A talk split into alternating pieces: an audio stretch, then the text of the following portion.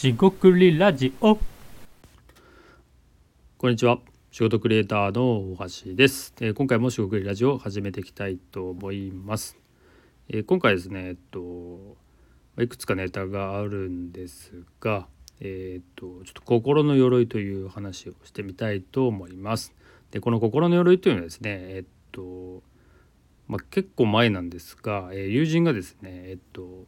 ラジオのパーソナリティをしていたと。で、今はやってないと思うんですけども、その時に言っていた話で結構、えー、象徴的というか、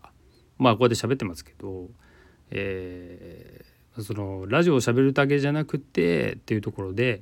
えー、なんか面白かったので、えー、っと話していきたいと思います。えー、今回もどうぞよろしくお願いいたします。は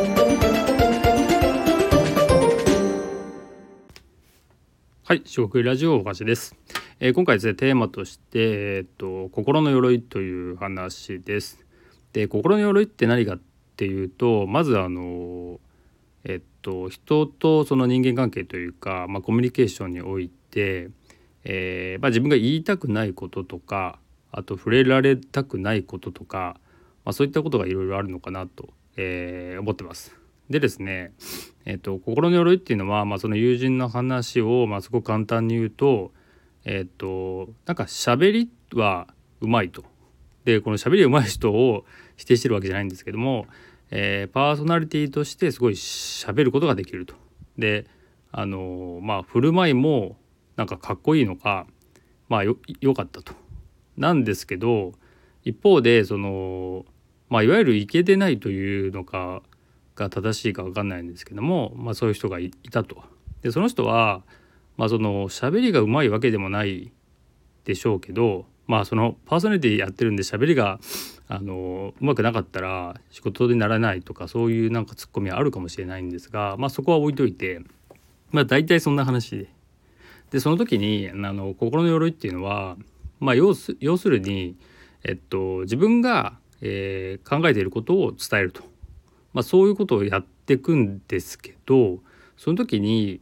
まあ、いわゆるその本音と建前みたいなのがあって、まあ、建前ですよね。本音じゃなくて、えー、建前の方を、まあ、重視しすぎたり、まあ、もっと言えば、えー、どう見られるかを意識して喋っている。ここすごくあの、えー、科学的というか、まあ、定量的というか、なんか、えー、分かりやすくこうだから、えー、建前とか、えー、こういうケースだから本音だとか、そういうことではないっていうことをまず理解してもらいたいんですが、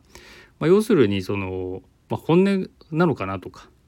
もしくは建前なのかな、もっと言えば、えー、この人は本当にそう思って喋ってるのかとか、そういった話なんですけども。で、心の鎧っていうのは、まあ、心のバリアと言ってもいいんですが、あの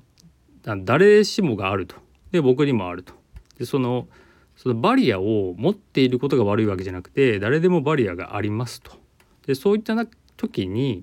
えー、っとそのバリアを、まあ、もちろん、えー、完全無防備で、えー、っと誰かに話していったり、例えば初対面の人とかもそうですし、まあ、いろんな人に話してくるのってなかなか、まあ、しんどいわけですよ。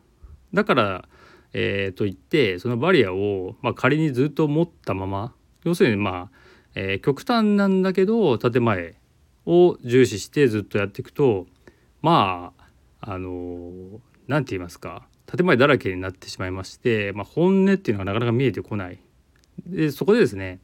えー、さっきのその喋り手というか、まあ、話がうまいっていうのはある種建前的ではあるんですよね。で、その話すことがいい、えー、話すのがうまいことが悪いわけじゃないんですけども、その建前に隠れて実際はそんなことを思ってないのに、えー、本音を隠して喋ってしまう。でですね、これを繰り返していくとですね、まああのまあ、ご想像できる、えー、通りなんですが、えー、結局ですね、建前で埋もれてしまうと、えー、それによって心の鎧と心のバリアっていうものは、まあ、よくそれはまあ手段であるんで、いい時もあるんですけど悪い時もあって、結局自分は何を言いたいのか、何を考えているのか、えー、本音でこう伝えていくってことが、まあ、ものすごくこう、えー、難しくなる。で、それって、まああの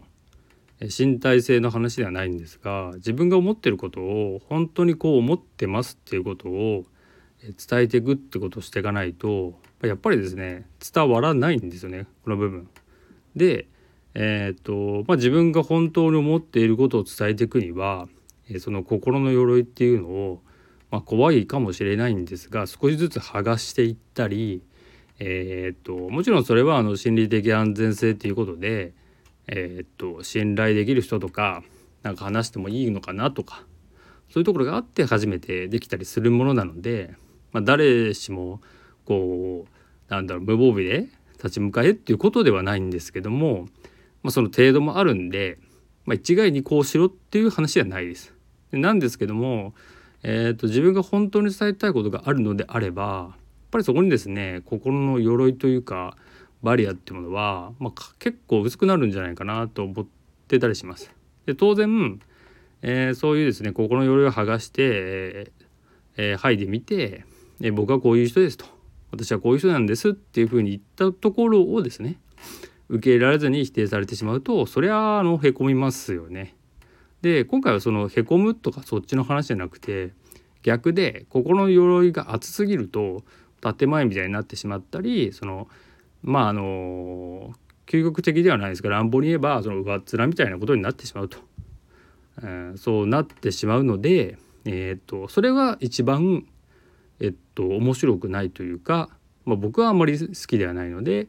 えー、そういうふうにしないようにはしていると、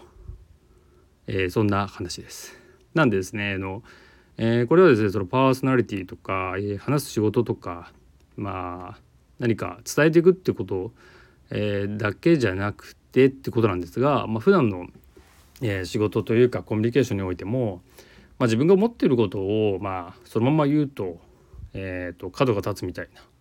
ことってでもまああるんですが、とはいえそれを言わずに、えー、溜めてても、まあ、ストレスになってしまったりとかですね、あとはその自分が、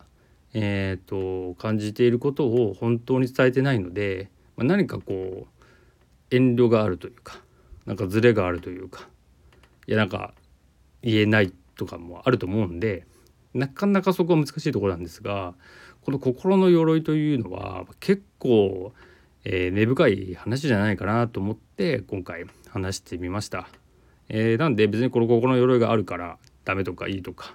えー、壊せたからいいとか悪いとかとかはなかなか言いづらいんですが、少なくともですね自分の中になんかこのまあ格好をつけるみたいなのは全然あっていいと思うんですけども、その格好をつけるというものが、まあ、一体何なんだろうかと、